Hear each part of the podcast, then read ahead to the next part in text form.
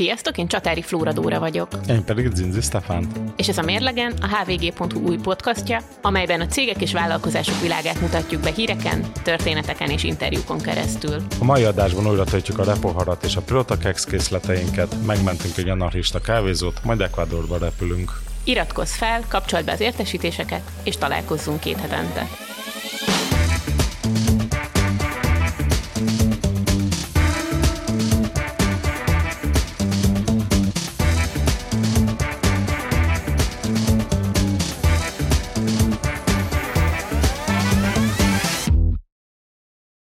Sziasztok! Ez a Mérlegen harmadik adása, köszi, hogy megint velünk tartotok. Hogyha hallgattátok az első két epizódot, akkor tudjátok, hogy már-már egy ilyen állandó vonulat lett Elizabeth Holmesnak a története, és az a helyzet, hogy abban az ügyben, hogy ő most bemegy a börtönbe, vagy nem megy be a börtönbe, van újabb fejlemény, de ezt olyan nehéz lekövetni, hogy nem is tudjuk, mi lesz az aktuális állapot addigra, mire ez a műsor adásba kerül, Úgyhogy amikor megjelenik ez a műsor, ott lesz a leírásában egy link az aktuális állapotról. Ezzel a lendülettel viszont tovább mennék arra, hogy mi mindenről lesz ma szó. Fogunk beszélni a repoharakról, így, hogy jön a nyár meg a fesztivál szezon. Fogunk beszélgetni a Pilótakexről, ami hosszú várakozás után fog visszatérni mostanában a boltok polcaira, és két különböző amerikai helyszínre is ellátogatunk, legalábbis így virtuálisan. Szó lesz egy kanadai anarchista kávézóról, és a műsor második felében Gyükeri Mercedes, a hvg.hu gazdaság rovatának rovatvezetője lesz az interjú vendégünk, aki arról fog mesélni nekünk, hogy mennyire zöld az ekvadori gazdaság, illetve hogy mi minden van, amit mondjuk a magyar mezőgazdászok, vagy a magyar mezőgazdaság elsajátíthatna ettől a dél-amerikai országtól. Csapjunk is bele a hírek összefoglalásába. Stefo, azt szeretném kérdezni, hogy mikor ettél utoljára pilótakexet? Hát nem mostanában, az biztos. Jó régen. Mennyire vagy egyébként nagy fogyasztója ennek az ikonikus magyar édességnek? Nem mondanám, hogy ez a kedvencem, de azért előfordult nálunk is többször, hogy vettünk pilótakexet. Mert az a helyzet, hogy én például arról, hogy a pilótakex az így kifogyott a magyar boltok polcairól, igazából csak a hvg.hu-ról értesültem ősszel, szóval itt, itt fedeztem fel azt, hogy bár nincsen különösebb problémám mondjuk ezzel az édességgel, hogyha ugyanerről a márkáról beszélünk, akkor valószínűleg, ha a piskóta tallér, vagy a vaníliás karika fogyott volna ki, ezt előbb észlelem így a saját fogyasztási szokásaimon, de hogy az történt, hogy októberben ö, egyszer csak azt kezdték el észrevenni azok, akik ezek szerint nálunk nagyobb pilótakex fogyasztók, hogy nem, nem tudják kapni a kedvenc édességüket, és ö, amikor az egyik kollégánk rákérdezett a gyártónál arra, hogy ennek mi az oka, akkor azt mondták, hogy alapanyaghiány, meg ugye a csomagolással voltak problémák, és hogy így bizonytalan időre leállt. Egyébként Veszprémben gyártják, és hogy most akkor ősszel leállt a Veszprémi gyártás, és ami miatt aktualitása van ennek a sztorinak, az az, hogy a múlt héten közölték, hogy újraindul Veszprémben a pilótakex gyártás, és azt ígérték, hogy nagyjából június elejére már minden boltban, ahol korábban kapható volt, ott kell, hogy legyen a polcokon. Hát ennek azért nem mindenki fog örülni.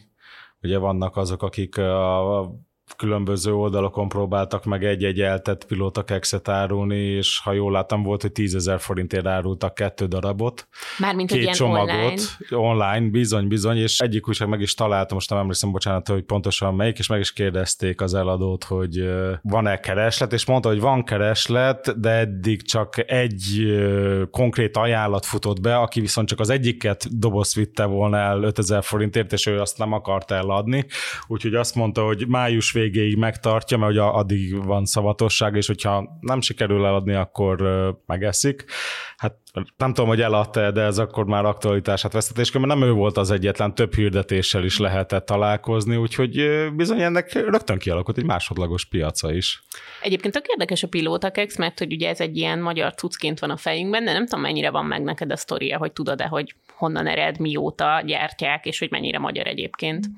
Az, hogy mennyire magyar, nem tudom. Azt tudom, hogy most nem magyar cég tulajdonolja. Igen, most egyébként a Mondoléhez tartozik, amihez kb. minden, és ez azért is nagyon érdekes, mert hogyha mondjuk a világon a legnépszerűbb ilyen szendvicskexről, így, így hívjuk szendvicskeks? Azt hiszem, szóval, igen, igen, szendvicskeks. Hogyha olyan édességről van szó, ami keks, krém, keks, akkor ezek közül a legnépszerűbb az az Oreo, és ez ugyanúgy a Mondoléhez tartozik, szóval, hogy ezt mondjuk lehet mondani, hogy... Hát az a legjobb, hogyha te vagy a saját magad vetei társa is, van, nem? hogyha pilóta keks hiányában az emberek mondjuk Oreóra fanyarodtak, akkor tulajdonképpen ugyanoda kerültek az általuk elköltött forintok.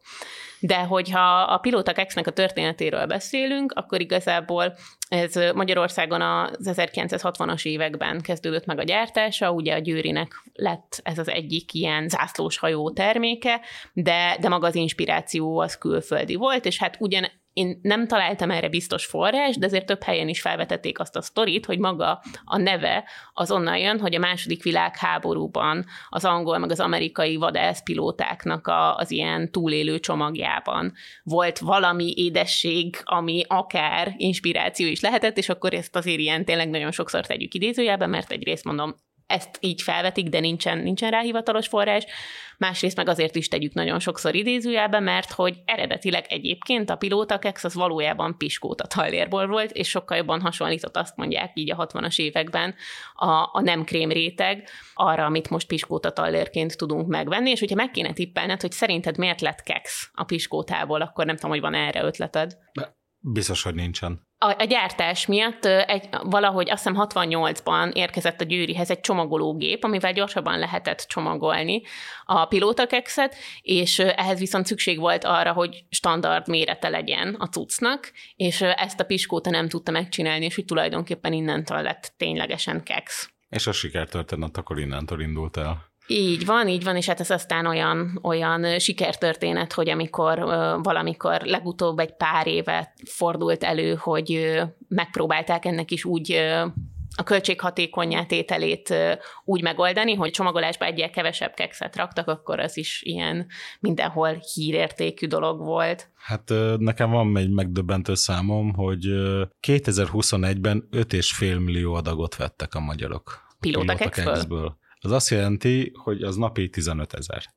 Az, az elképesztő mennyiség, azért gondoljunk bele, tehát ezért napi 15 ezer csomag, az, az, az nagyon sok. Tehát hogy ez, ez szerintem bátran ki lehet jelenteni, hogy ez a magyaroknak az egyik kedvenc édessége körbe kéne kopogni valószínűleg egy ilyen izé, tízemeletes panelben, hogy most éppen hány ö, csomag pilótakex van otthon, mert ezek szerint... Lehet, hogy meglepődnénk különben. Egy adott időpontban nagyon soknak kellene lennie. Én azt megpróbáltam utána nézni, de őszintén szólva nem találtam rá ö, adatot, hogy pilótakexet egyébként exportra gyárte a Mondelé. Hát ezt én sem tudom igazából, de lehet, hogy más piacokon az említett Oreo az annyira masszív, meg hát a magyar édességek különben külföldön annyira nem. Tehát, hogyha megnézed, a Túró Rudit se sikerült soha külföldre úgy eladni. Én nem tudom, én mindig visszaek, amikor megyünk külföldre, ismerősökhöz, rokonokhoz, általában Túró Rudit nem pilótakekszet, de általában mindig úgy néznek rám, hogy ez meg mi. Ezzel Én meg, hogyha nem kell, akkor adod, a megeszem. hát most, de tényleg, hát igen. Ezzel megválaszoltad azt, hogy, hogy mi, mi lenne még az az ilyen ikonikus magyar édesség, és egyébként ugye jellemzően az előző rendszerhez köthető, szóval, hogy van ebben azért valami ilyen izé, kádár nosztalgia, de hogy, hogy mi lenne neked az, amit, amit választanál, hogy mondjuk el ne tűnjön a boltok polcáról, de akkor ezek szerint a Túró Rudi. Hát a Túró Rudi volt, amíg még megfizethető áron hmm. volt. Nekem a táblás csoki a gyengén meg kell, hogy valljam, és amíg a Pilota Kexről láttam recepteket a neten, hogy hogyan csinálj házilag, tehát október óta elképesztő módon megszaporodtak, hogyha valaki akar, akkor lehet nézni. Számtalan fog talán, csak beüti a netre. De hát a táblás csokit aztán nem tudom, hogy otthon lehet-e készíteni, szerintem nem. Hogyha ilyen gondban lennék, az biztos. Itt, itt mondom el, hogy ugye Bocinak volt egy, egy olyan időszaka szintén tavaly, amikor eltűntek boci csokik így a boltokból, de annak egyébként az ukrán háborúhoz volt köze, és akkor ott átállították egy kicsit a gyártását, és szerencsére visszatértek. És akkor itt ugye felmerül a kérdés, hogy ki mennyit hajlandó adni egy-egy bizonyos termékért. Ezt próbálta tesztelni egy úgymond antikapitalista kávézó Kanadában, ami egy éve nyílt, és azt hirdette magáról, hogy mindenki becsület kasszával lehet fizetni, annyit fizetsz, amennyit akarsz a kávéért, és, és hogy ez milyen jó dolog.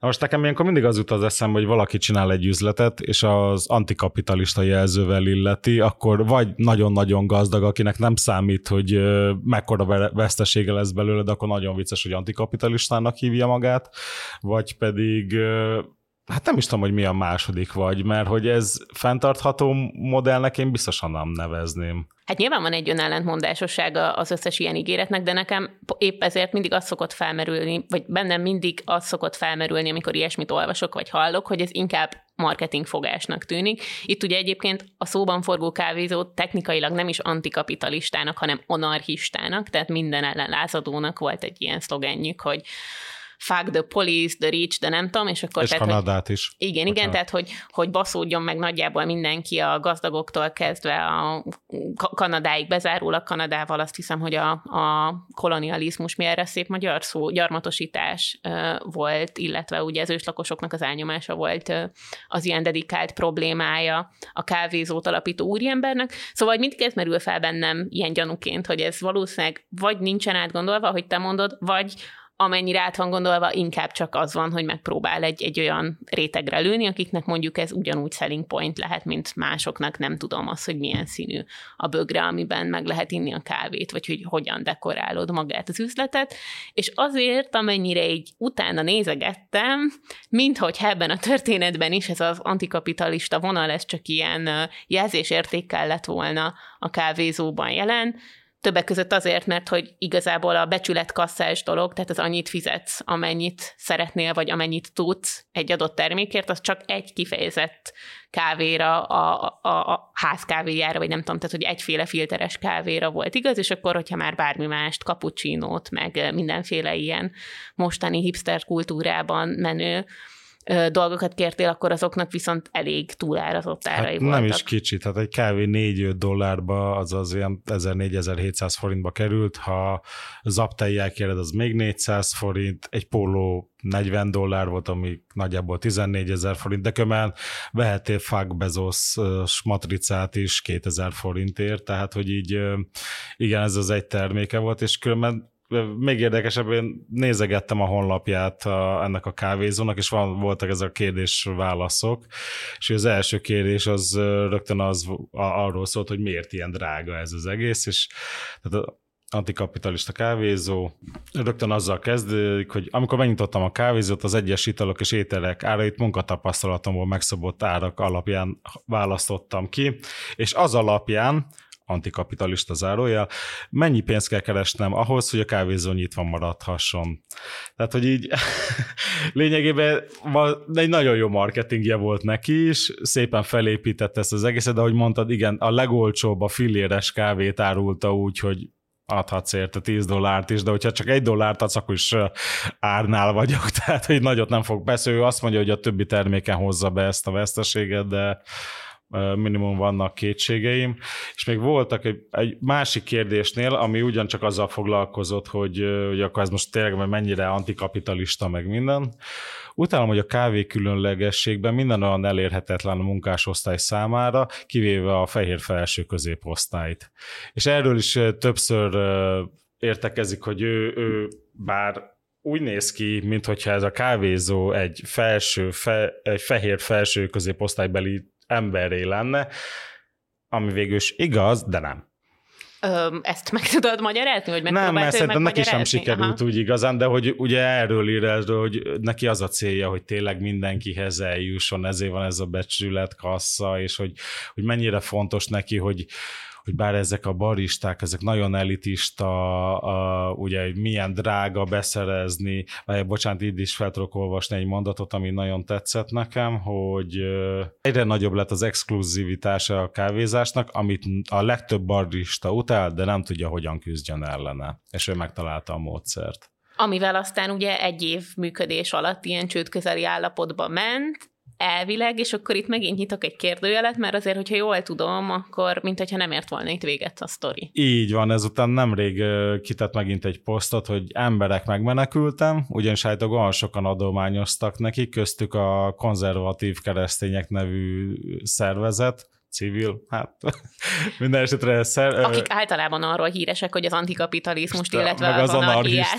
támogatják. támogatják, ők megmentették a kávézót, úgyhogy május 30-án újra kinyit, úgyhogy aki akar egy dollárért, vagy akár 50 centért egy nagyon rossz kávét írni, annak irány Kanada. Már csak egy repjegy kell hozzá. Amúgy még a becsületkasszához akartam mondani, hogy szerintem egyébként ez egy ilyen tök érdekes koncepció, és azért Magyarországon van ennek hagyománya, nyilván nem kávézók tekintetében, de én nekem az egyik kedvenc helyem ilyen szempontból kőszeg, ahol nem tudom, jártál-e már, de hogy, hogy annak ellenére, hogy ez technikailag egy város, bár, bármikor, amikor sétálsz az ilyen kicsit hogy mondják ezt kertvárosiasabb részein, látni fogsz terményeket, vagy terméseket kint a, a kerítés előtt, dobozban, virágot, lekvárt, almát, nem tudom mit, és, és ott, ott lesz mellett egy kis persely, és ráírva, hogy egy adott üvegnek, csokornak, darabnak, nem tudom minek mennyi az ára, és hogy ez egy ilyen működő dolog.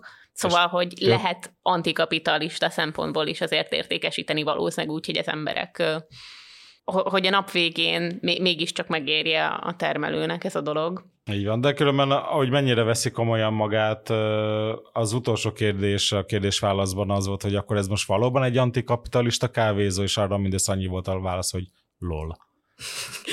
Oké, okay, ennél szebb zárszót én se tudnék mondani ennek a sztorinak, és akkor maradhatunk a vendéglátásnál még az előző nyári szezonnak igazából a végére, tehát hogy így tavaly őszre lett sláger témája a nagy repohár probléma, ami nem tudom, hogy mennyire tudok most összefoglalni egy mondatba, de megpróbálom, hogy ilyen fenntarthatósági, meg környezetvédelmi szempontból elkezdtek visszaváltható műanyag poharak lenni kötelezők egy csomó szórakozó helyen, fesztiválokon, és ennek a rendszere valahogy odáig fajult Magyarországon, hogy egy csomó helyen nem kapod vissza a pénzedet, nem töltheted újra a poharadat, és akkor ilyen tokeneket kapsz vissza, és elkezded hazavinni a műanyag poharat, elviszed a tokent, és azért a következő vagy másik helyen már nem kapsz rá poharat. Szóval, hogy valahogy a fogyasztók elkezdték azt érezni, hogy ez tulajdonképpen egy ilyen nagy lehúzás. Mert az, nem? Hát nehezen tudnám megvédeni én is. Ö, igazából majd mindjárt átérhetünk arra, hogy mivel próbálják védeni, de hogy ami miatt most aktualitása lett, az az, hogy készült, a Budapesti Iparkamara készített egy felmérést ö, azzal kapcsolatban, hogy hogyan lenne érdemes megreformálni ezt a rendszert, és nagyon meglepő eredményekre jutottak. Senki nem gondolná, ezért én ide ki is írtam magamnak, hogy nehogy kihagyjak valami fontos tanulságot aki csak tudja, használjon üvegpoharat. Wow.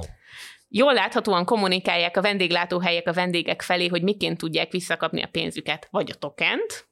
Tehát, hogy legalább, ha már tokent adnak, Akkor azt, legalább azt. hajlandóak legyenek elmondani, hogy pontosan hogy is lehet megkapni.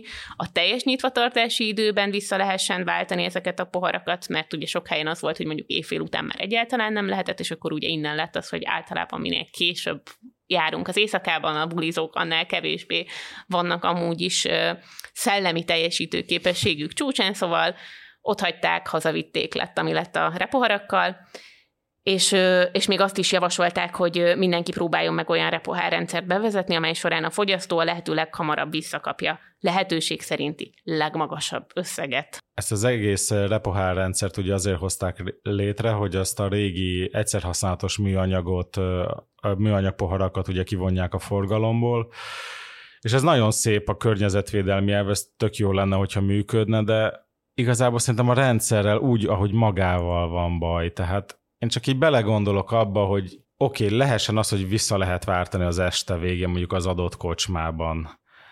De amikor én már úgy döntök, személyes dolog, de én amikor úgy döntök, hogy haza akarok már menni valahonnan, akkor nem biztos, hogy végig fogom állni azt a sort, hogy visszaváltsam a poharamat. Nem tudom, te mekkora sort állnál végig 400 forintért? Én valószínűleg hosszú sort is végigállnék, mert nálam ez ilyen izé, elvi kérdés, hogy adják vissza a pénzemet, szóval, hogy... Akkor veled kell mennem kocsmázni, va- va- és akkor visszaviszed a poharamat? Va- valószínűleg, valószínűleg inkább szivatnám persze magamat, mint a rendszert. Úgyhogy, de hogy engem például az jobban érdekel, mert hogy ha lenne egy olyan működő rendszer, ahol mondjuk kis kellemetlenség sorba kell állni, meg kell tervezni, hogy annyival hamarabb hagyd abba az estét, meg ilyesmi.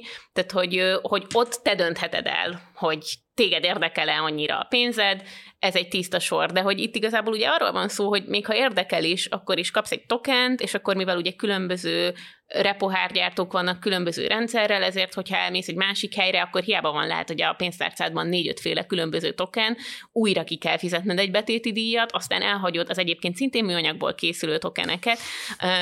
Szóval, hogy, hogy, hogy itt valahol én, mint fogyasztó is inkább azt éreztem, hogy így belett, belett árazva egy, egy műanyag pohár, amit újra meg újra meg kell vennem, és hogy felmerül a kérdés, hogy hol mennyire van szükség műanyag pohárra, mert hogy ugye ez egyik dolog mondjuk stadionokban, vagy fesztiválokon, koncerthelyszíneken. Ott egyértelműen ott nem lehet főleg pohár, persze. Ott egy ilyen biztonsági oka van, de mondjuk amikor elmegyek a Városligetbe, és eszek egy, nem tudom, hamburgert, és akkor a hamburgerező helyen is repohárba adják nekem egyébként a, a limonádémat, és akkor választatok, hogy vagy még 400 vagy 500 forintot fizetek a limonádém mellé, amit egyébként ugye ott kevernek ki, vagy pedig veszek valamit, ami eleve műanyag palackba van csomagolva, hogy ne kelljen műanyag pohárért is fizetnem. Szóval, hogy ezt, ezt mondjuk azért át lehetne gondolni, vagy lehetne, lehetne szabályozni tényleg azt, amit egyébként ugye most a Budapesti Parkamara is javasol, hogy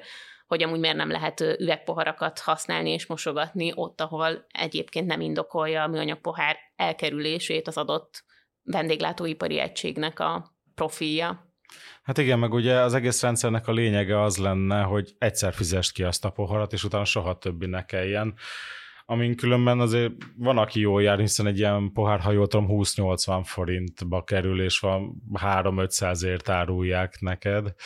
És én nem tudom, hogy létezik-e olyan ember a világon, aki tényleg csak egyszer vett ilyen poharat, és utána a tokent mindig végig tudta pörgetni, mert én ilyennel még nem találkoztam, hanem minden este mindenki vett egy új poharat igazából, mert otthon felejted a tokent, elhagyod, egyszer elfelejted, hogy van egyáltalán, tehát hogy számos olyan dolog van, tehát hogy a rendszer tényleg akkor tudna működni, hogyha teljesen egységes lenne, de akkor az meg egy olyan monopól helyzetbe hoznánk valakit, amihez mondjuk lehet, hogy a versenyhivatalnak lenne egy-két szava, hogy miért, miért egy cég darálta le az egész piacot. Lehet, hogy el kell gondolkozni azon, hogy általában a bulizási, meg fesztiválozási szokásaink mennyire fenntarthatóak, de azt hiszem, hogy ez már messzebbre vezet. Ez egy másik, ez egy külön adás lenne, igen. Hát akkor már ennyit az aktuális hírekről. Most egy rövid reklámszünet fog következni, és azután, ahogy ígértük, Gyükeri mercedes fogunk visszatérni, akivel az ekvádori gazdaságról fogunk beszélgetni.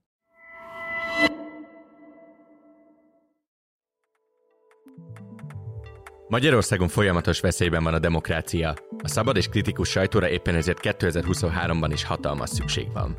Mi a HVG-nél azért dolgozunk, hogy egy ilyen nehéz és kiszámíthatatlan időszakban is hiteles információkkal lássuk el az olvasóinkat, és segítsünk átlátni, értelmezni mindazt, ami Magyarországon és a világban történik.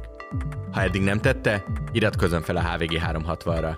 Így nem csupán támogatja munkánkat, de hozzá is férhet prémium tartalmainkhoz, például dokumentumfilmjeinkhez, az első hónapban csupán 360 forintért. Részletek a műsor leírásában.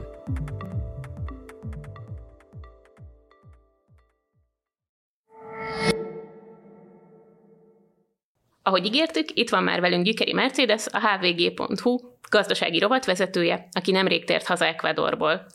Szia Merci, el tudod nekünk mondani, hogy mit csináltál Ecuadorban, és mennyi időt töltöttél ott kint? Sziasztok! Egy bő egy hetet töltöttem kint ott abban a szép dél-amerikai országban, méghozzá Ecuador budapesti nagykövetségének a meghívására, Igazából, ami ugye érdekes volt, hogy nem egy turisztikai út volt elsősorban, tehát nyilván egy pár dolgot azért megnéztünk, de a fókusz az a gazdaság volt. Méghozzá az a gazdaság, amiről mi nem tudunk semmit, viszont nekik nagyon fontos. Tehát, hogy ők a világ legnagyobb banántermelői, ők a világ egyik legnagyobb kakaótermelői, ők kinőttek egészen elképesztő tempóban a világ legnagyobb garnéla termelőivé, az egyik első számú virágtermelők a világon, amiről szerintem nagyjából senki nem tud itt, és, és ezt próbálták bemutatni nekünk, tehát, hogy alapvetően üzletemberekkel találkoztunk, farmokra látogattunk el, találkoztunk a kormánytagjaival, tehát például a külügyminiszterrel, kereskedelmi miniszterrel, tehát alapvetően gazdasági kapcsolatokról szólt ez az egy hét. És miért fontos szerinted nekik, hogy Magyarországon tudjuk azt, hogy mondjuk gazdasági szempontból mik azok a területek, amikben Ecuador a legnagyobb szereplőnek számít? Van egy nagyon érdekes dolog, most elnézést a számokkal nem készültem, de hogy egészen minimális a két ország kereskedelme, már hogyha a KSH adatait nézzük. Viszont ez egy, ez egy Európai Uniós adottság, Tehát, hogy például, ha jól utána számolunk, akkor valószínűleg a legtöbb banán Magyarországra Ecuadorból érkezik, viszont a statisztikákban nulla jelenik meg, ugyanis nem közvetlenül Ecuadorból érkezik Magyarországra, hanem behajózzák valahol Európába, ott elvámolják, és, és onnan kerül Magyarországra. Tehát, hogy például Szlovéniából, vagy lengy- egy lengyelországi cégen keresztül jön be kamionokkal jellemzően. Ugyanez elmondható a virágokról, amit ugye, mit tudom, mi Hollandiában hoznak be, aztán a hollandok jelennek meg importőrként és akkor úgy kerül Magyarországra, vagy Madridból, ha jól tudom. Tehát, hogy nagyon, nagyon kevés a hivatalos kereskedelem, de valójában nem az informális a jó szó, de hogy több átétellel azért itt vannak az ekvadori termékek, és nyilván van egy szándék arra, hogy hát miért kell ezt a, ezt a láncot ennyire bonyolultá tenni. Tehát, hogyha mondjuk közvetlenül jönne ide Magyarországra, akkor például a közvetítőket nem kellene megfizetni, és akkor akár még az ár is kedvezőbb lehetne, akár a magyar kereskedőknek, de hát akár a magyar fogyasztóknak is nyilvánvalóan. Nyilván ugye fel kell ehhez ismerniük ott Ecuadorban, hogy Magyarország egy, egy számottevő piac. A magyar importőröknek meg úgy szintén fel kell ismerniük azt, hogy nekik érdemesebb közvetlenül vásárolni, tehát, hogy végül is most így azt mondhatom, hogy újságíróként ugye az én dolgom nem csak az volt, hogy megnézem, hogy ott mi történik, hanem azt mondjuk be is mutassam a magyaroknak, hogy lám-lám, mi nagyon jó barátai vagyunk egymásnak, még ha nem is ismerjük egymást, vagy még nem is találkoztunk személyesen, akkor talán ez a hasonlat jobb. És visszafelé van irány, tehát Magyarországról megy valami Ecuadorba? Ami nagyon érdekes, hogy Suzuki-t szállítanak oda, és ez azért lett most egy nagyon aktuális téma, mert épp amikor mi ott voltunk, akkor kötött Ecuador egy szabadkereskedelmi megállapodást Kínával. És hogy ugye nyilvánvaló, a kínai autók azok nagyon komoly versenytársai lehetnek a magyar Suzuki-nak, mert ugye jellemzően a Suzuki az, az ugye egy, egy középosztálybeli olcsóbbnak számító autó, igen ám, de ugye a kínaiak azok iszonyatos versenytársai ennek, és nyilván ugye a mi beszélgetéseink során is felmerült, hogy hát mi, mi a garancia arra, hogy a Suzuki meg tudja tartani ezt a piacot. A kormány kincstári optimizmusa azt mondta, hogy hát, de hát az Európa Unióval kötött szabadkereskedelmi megállapodás az már gyakorlatilag jövőre vagy a jövő év végétől, ha jól emlékszem, vámmentes kereskedelmet biztosíthat a Suzuki-nak. Ezzel szemben a kínai autók azok csak tíz év múlva jöhetnek vámmentesen. Ez nagyon szép. A probléma az, hogy a kínaiak úgy, hogy 35%-os vámot kell fizetniük, úgy is gyakorlatilag az ekvadori autópiac 40%-át uralják már most. Tehát, hogy, hogy nyilván ott is majd valamit csinálni kell, hiszen az európai standardek miatt ugye a Suzuki sokkal olcsóbban nem tud termelni vagy gyártani, úgyhogy ez is egy érdekes helyzet lesz itt egy pár éven belül banán, kakaó és garnéla, amikben így majdnem világelsők, vagy közel világelsők. Hát, ugye a banánban meg a garnélában világelsők, és ami még érdekes, hogy ugye az Amazóniában meglévő olajkincs az, az Ecuadorban is ott van, és azt mondják, hogy az év végére a banán és a garnéla együtt az lehagyja már az olajat. Uh-huh.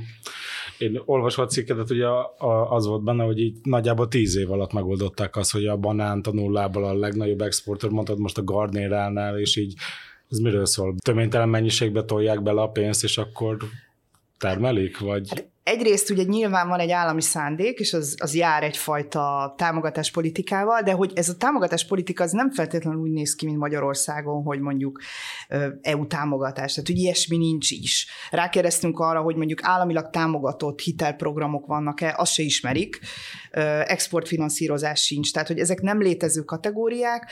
Mi azt vettük észre, hogy akár magánkezdeményezésre, akár állami kezdeményezésre igazából a technológia vagy a termék fejlesztése az, ami nagyon fókuszba került. Tehát, hogy például ugye a kakaógyártásnál ki kellett fejleszteni egy olyan fajtát, ami ellenállóbb. A, a banánnál ott láthatóan ki kellett dolgozniuk egy nagyon jól működő termékláncot, hogy a, akár ugye a, a valami 8500-9000 termelőről beszélnek, ezeknek a többsége kis termelő, de még a nagyok sem exportálnak közvetlenül, már pedig ugye belső piac igazából nincs. Tehát meg kellett teremteni azt, azt a fajta láncot, hogy, hogy az, az úgy minél hatékonyabban jusson el az európai piacra. Ugye Európa az első számú piaca az ekvádori banánnak, de hát az is csak az egyharmada, tehát hogy akkor azt mondhatom, hogy külföldre. Ugye mindenki ismeri ezeket a Chiquita, meg Dol, meg ezeket, ugye ezek nem ekvadori vállalatok, de nyilván ezek ilyen nagy nemzetközi multik, ezek ott vannak. Bocsi, csak hogy honnan ismerjük ezeket, hogy a banán, a banán matrica, ott a matrica. Igen. igen, tehát hogy például voltunk egy banánfarmon, és akkor láttuk azt, hogy így ragasztják rájuk a matricát, meg teszik abba a dobozba. Tehát, hogy nyilván ezek egy ilyen nagyon, nagyon jól működő, nagyon jól szervezett értékláncok, és egyébként van egy nagyon érdekes történet a virágokkal kapcsolatban, ugye említettem, hogy erről nagyjából semmit nem tudunk, hogy ez a dolog hogy működik, de hogy például ott, ott jött elő az, hogy ezek annyira, annyira jól kialakított termékláncok, hogy ugye a COVID az azért szakította meg ezt a termékláncot, mert hogy ugye nagyon fontos piac az esküvő, és nem voltak esküvők. És ezért a a rózsatermelők ugye visszafogták a termelésüket, igen ám, de ez ugye egy évvel később ütött be, mert hogy annyi, annyi idő alatt virágzik ki a rózsa ugye semmiből, és hogy amiket hallottunk mondjuk a csipgyártásnál, ugyanilyen történeteket hallgattunk mi most így a, a mezőgazdasággal kapcsolatban. Tehát, hogy, hogy ezt most csak arra hoztam példaként, hogy, hogy nagyon tudatosan, nagyon okos technológiával és nagyon okos kereskedelmi logikával törnek föl. Ugye a Garnélánál az érdekes, hogy hogy ők úgy jöttek föl, hogy ilyen évi 30%-os növekedéssel, ami tényleg így az egész világ így nézi, hogy mi történik. És jártunk egy farmon, és nagyon ügyesen kombinálják a hagyományos módszereket a, a tényleg ilyen mesterséges intelligenciát alkalmazó eszközökkel. És hogy azok az emberek, akikkel ott találkoztunk, nyilván ilyen termelésvezető, ügyvezető, ugye ott nem nagyon lehet üzemvezetőről beszélni, de mondjuk telepvezető, ő is így elmondta, hogy így járja a világot, keresi a jó forrásokat, keresi a jó technológiákat, tehát hogy egy ilyen nagyon, nagyon innovatív szellem ott van, és nyilván ott vannak a kis termelők, akiknek ez nincs meg, de hogyha őket is így ebbe be tudják húzni, akkor az úgy együtt már nagyon, nagyon gyors növekedést tud biztosítani. De az érdekes, amit mondtál, hogy akkor nem az van, hogy van mondjuk egy-két hatalmas vállalat, aki ezt az egészet termeli, exportálja, stb., hanem sok kis családi cég csinálja lényegében ezeket? Hát a, a kereskedelem az koncentrált. Nyilván, ugye itt olyan kereskedelemről beszélünk, hogy mit tudom én, berakod a konténerbe a banánt, azt nyilván képtelen lesz egy, egy termelő megcsinálni. És hogy eleve például úgy van kialakítva a rendszer, hogy a, a termelő az, az ugye emiatt az országon belül adja el, ott van egy hatósági ár, tehát hogy se plusz, se mínusz, ami nyilván ugye garantál neki egy bevételt, a kockázatot azt elsősorban nem ő viseli, hanem az a nagy cég, aki nem tudom, lehet, hogy Dublinban van a központja, vagy, vagy nem tudom, akárhol. Tehát, hogy mondom, egy nagyon jó kombó alakult ki. Mennyit lehetne ebből mondjuk a magyar mezőgazdasági termelésbe, vagy ezekből a tanulságokból így átültetni. Ezt azért is kérdezem, mert hogy engem például meglepett, amikor a cikketben olvastam, hogy mondjuk munkaerő szempontjából Ecuador nem számít egy olcsó országnak, sőt, nagyjából a minimálbér az, az a magyar minimálbérnek a szintjén mozog. Igen, igen.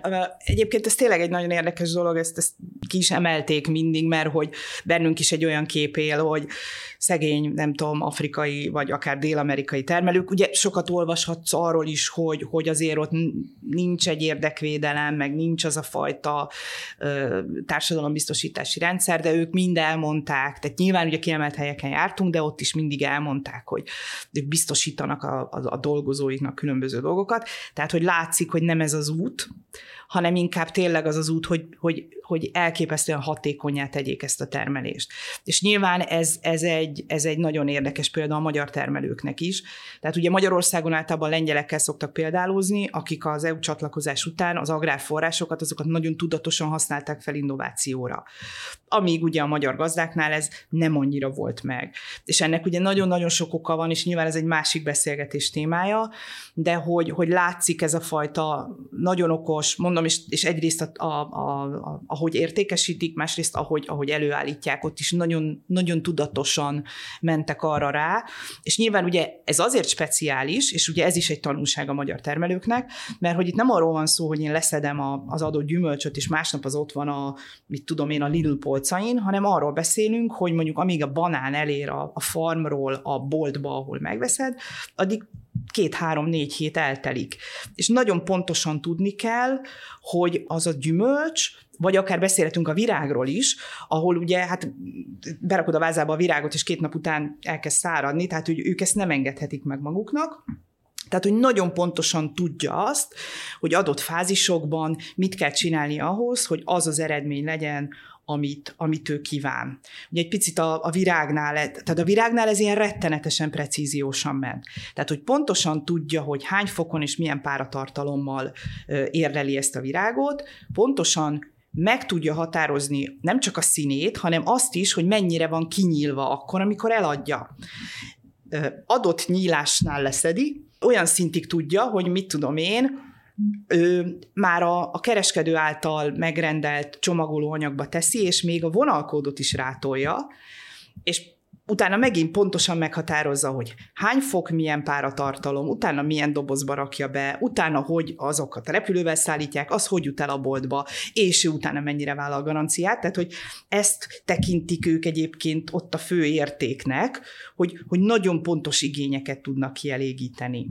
És ez pont ezzel az innovációval, amit mondtál, hogy ebbe fektettek bele ők is, meg a lengyelek, és ami itthon azért jó párszor elhangzott, hogy a hazai mezőgazdaság az, az inkább a létfenntartást támogatják, Igen, mint sem a fejlődést. Igen, tehát hogy fizetésnek tekintik sokszor ezt, a, ezt az agrártámogatást. Így van. Viszont így a hosszú ellátási láncok, amikről azért sokat szoktak mostanában beszélgetni, akár a COVID miatt is, ami ugye hozott ebben egy ilyen felborulást, akár ilyen fenntarthatósági szempontokból, hogyha most minket ez átvezet a fenntarthatósági szempontokra, azért Ecuador erősen erősen, vagy az ekvadori kormány mondjuk így erősen azt kommunikálja magáról, hogy ez egy ilyen zöld kormány, hogy, hogy a fenntarthatóság az egy fontos szempont, és akkor ennek mondom, egy ilyen elsőre legalábbis ellentmondásos vetülete az, hogy, hogy ilyen nagyon messzi piacokra termelnek, hát a másik meg, amit már említettél, hogy ezért oké, okay, hogy fut fel a banántermelés, meg a garnéla termelés, meg a virágtermelés,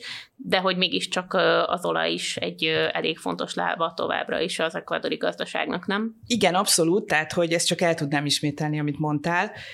Viszont ugye tényleg az az érdekes, hogy, hogy egy nagyon tudatos szándékot lehet látni itt is. És ez a tudatosság, amit ők nagyon erőteljesen kommunikálnak is, ennek nyilván van egy olyan vetülete, hogy figyeljen oda erre az ország. Ugye ott van, Ecuadorhoz tartozik Galapagos, azt mindenki ismeri a világon, ugye a biodiverzitás szempontjából ez egy nagyon fontos hely, és akkor ennek megfelelően alapvetően két dolgot csinál az ekvadori kormány. Az egyik az, hogy azt is kommunikálja, hogy Ecuador az egyik annak a 17 országnak, amit mondjuk szuper biodiverznek lehet nevezni, ez azt jelenti, hogy a, azt hiszem, hogy az egy adott területre eső fajok száma az mennyi. Próbálják azt tudatosítani a világban, hogy ennek a fenntartása az egyrészt egy érték, másfelől pedig ez pénzbe kerül. A második lépés az az volt, hogy ők belevették az alkotmányba a természet jogát ami szintén ugye egyfelől jelenthet egy ösztönzést, másrészt jelenthet egy szigorítást például a vállalkozásokkal kapcsolatban, és igen, ennek tökéletesen ellentmond az, hogy mondjuk olajat termelnek Amazóniában, és, és ezzel nagyon-nagyon komoly, megint csak közösségeket szednek szét, és nagyon komoly környezeti kár történhet ezeken a alapvetően védett területeken. Viszont pont ez az alkotmányos jog olyan helyeken jöhet elő, hogy tavaly volt egy legfelsőbb bírósági ítélet Ecuadorban, ami azt mondta ki, hogy a, a védett területeken élő törzsek, azoknak joguk van ahhoz, hogy velük konzultáljanak, és az ő jóváhagyásuk szükséges ahhoz, hogy olaj termelés történjen, vagy új olajkitermelést indítsanak el.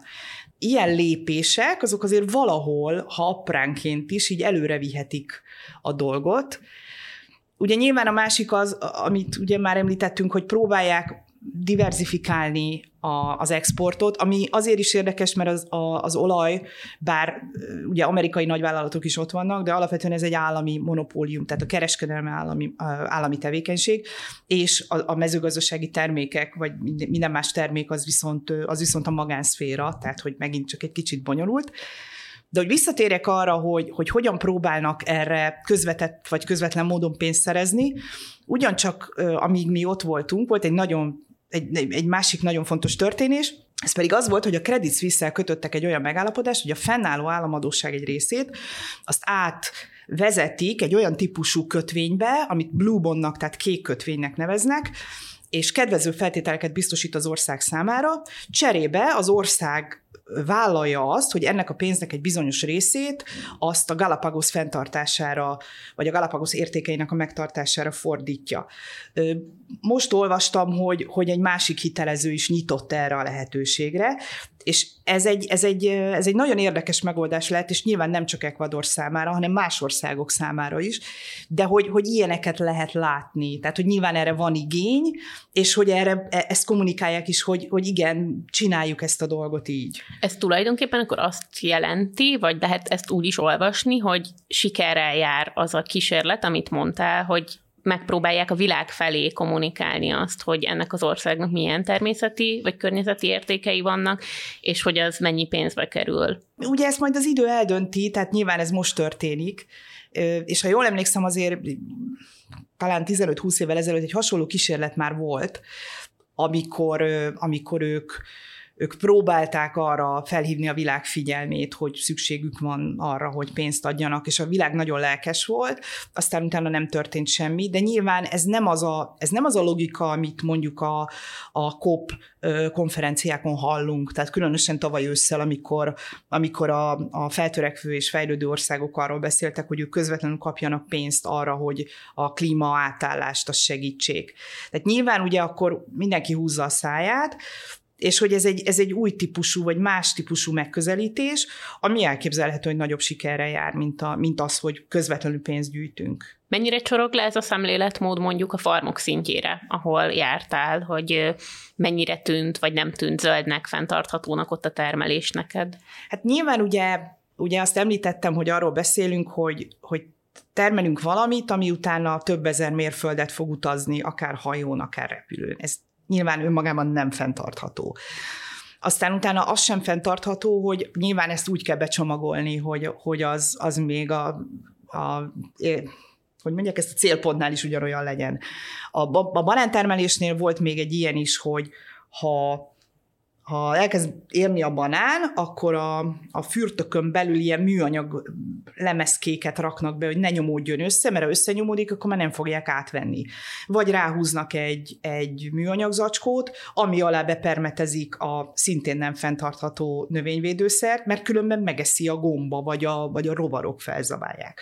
Tehát, hogy nyilván nagyon sok olyan eleme van, ami azért nagyon messze van attól a nem is feltétlenül bio, de fenntartható gazdálkodástól, amit például az Európai Unió elvár a saját gazdáitól, de ugye nyilván itt megint előjön az, hogy de van egy piaci igény erre a banára, és hogy se a kakaó, se a banán nem megtermelhető Európában, vagy legalábbis nagyon kevés belőle. Ezért aztán ők ugye azt tudják csinálni, hogy az Európai Unió által elvárt dolgokat, hogy mit tudom én, papírba csomagoljon és nem műanyagba, vagy nem is tudom, mindenféle más módszer. Egyébként biopiac is van a, a, a banánnál, tehát hogy, hogy nyilván ezekkel, ezekkel próbálkoznak, de az a fajta már-már gyárszerű hatékonyság, az nyilván nem feltétlenül, egyelőre legalábbis nem feltétlenül a leg, legfenntarthatóbb eszközökkel érhető el. De hát ugye megint előjön az a kérdés, és ugye ez, ezt a kérdést ezt magunknak tesszük föl, hogy miért eszünk banánt hiszen az itt nem terem meg. De ugye ők is ezt mondják, találkoztunk egy lobby szervezettel, és ők is ezt mondják, hogy akkor tegyétek fel magatoknak a kérdést, hogy miért nem vagy hajlandó többet fizetni azért a banánért, hogyha te elvárod, hogy én mondjuk papírba csomagoljam, vagy egy modernebb növényvédőszerrel kezeljem. És közben, hogyha jól tudom, az is benne van a pakliba, hogy megbukik a kormány. Mi lesz akkor, hogy ez megtörténik, akkor hátraarc? Most épp ott tartunk, hogy a az államfő egy ellene indított eljárás, ami azzal fenyegetett volna, hogy egy, egy szavazás keretében mondjuk a parlament kiszavazza őt, egy laza mozdulattal feloszlatta a parlamentet. Ezzel ugye magának adott egy fél éves időt, fél éven belül ki kell írni egy választást, viszont ugye az a nagy kérdés, hogy utána mi lesz, és ez azért is érdekes, mert ugye az elődje, egy Korea nevezetű figura, aki inkább ezt a venezuelai típusú populista vonalat követte. Ő jelenleg Belgiumban él, mert hogy választási bukása után oda elmenekült, és időközben őt korrupciós vádakkal börtönbüntetésre ítélték, tehát nem is, ő maga nem is nagyon tud egyelőre visszatérni kivéve persze, hogyha az ő hívei, azok kellő többséget szereznek a parlamentben, és valamilyen módon például ezt az ítéletet megsemmisítik. És most Közvetlenül nem is ezt látjuk, de valahol egy olyasmit látunk, hogy az ellenzék megerősödött a parlamentben, és nyilván ezért akarják megbuktatni az elnököt. A megbuktatásban egyébként az a legérdekesebb, hogy őt egy olyan szerződés miatt akarják felelősségre vonni, amit az állami olajvállalattak vagy kötött, de nem az ő hivatali idejében, hanem az elődje hivatali idejében. Tehát, hogy látszik, hogy azért azért nem egészen tiszta a kép, és mégiscsak Dél-Amerikában vagyunk. Tehát a politikai stabilitás az, az egy nagyon fontos kérdés lenne, hogyha működne. És egyébként találkoztunk olyan termelőkkel is, akik például azt mesélték, hogy, hogy volt olyan, hogy nem tudom, jó, hosszú ideig nem volt termelés, mert hogy ők, ők ilyen törzsekkel állnak kapcsolatba, és hogyha ők lázadnak, akkor nincs semmi. Igen. Tehát, hogy nyilván egy na- nagyon súlyos politikai kockázatokról beszélünk, amiket rendbe kell rakni, hát most tényleg ott tartunk, hogy valami lesz. Mert hogyha most az ellenzék fog nyerni, akkor, akkor mondjuk ki tudja, hogy mi történik. De azt gondolom, hogy pont ezért, pont ezért érdemes azt figyelembe venni, hogy olyan erős exportpiacokat építettek ki ezek a... Senkinek nem érdekel leépíteni. Igen, senkinek nem érdekel. Ha. Nagyon szépen köszönjük, Merci, hogy jöttél, és meséltél nekünk az ekvadori gazdaságról, a hallgatóknak pedig azt köszönöm, hogy ezúttal is velünk tartottak. Ha van bármilyen visszajelzésetek, akkor azokat továbbra is nagyon szívesen vesszük, akár a Spotify-on, a kérdői funkcióban a műsor alatt, akár a podcastok hvg.hu e-mail címem. Én Csatári Flóra Dóra voltam, sziasztok! Én pedig Zinzi Stefán, sziasztok!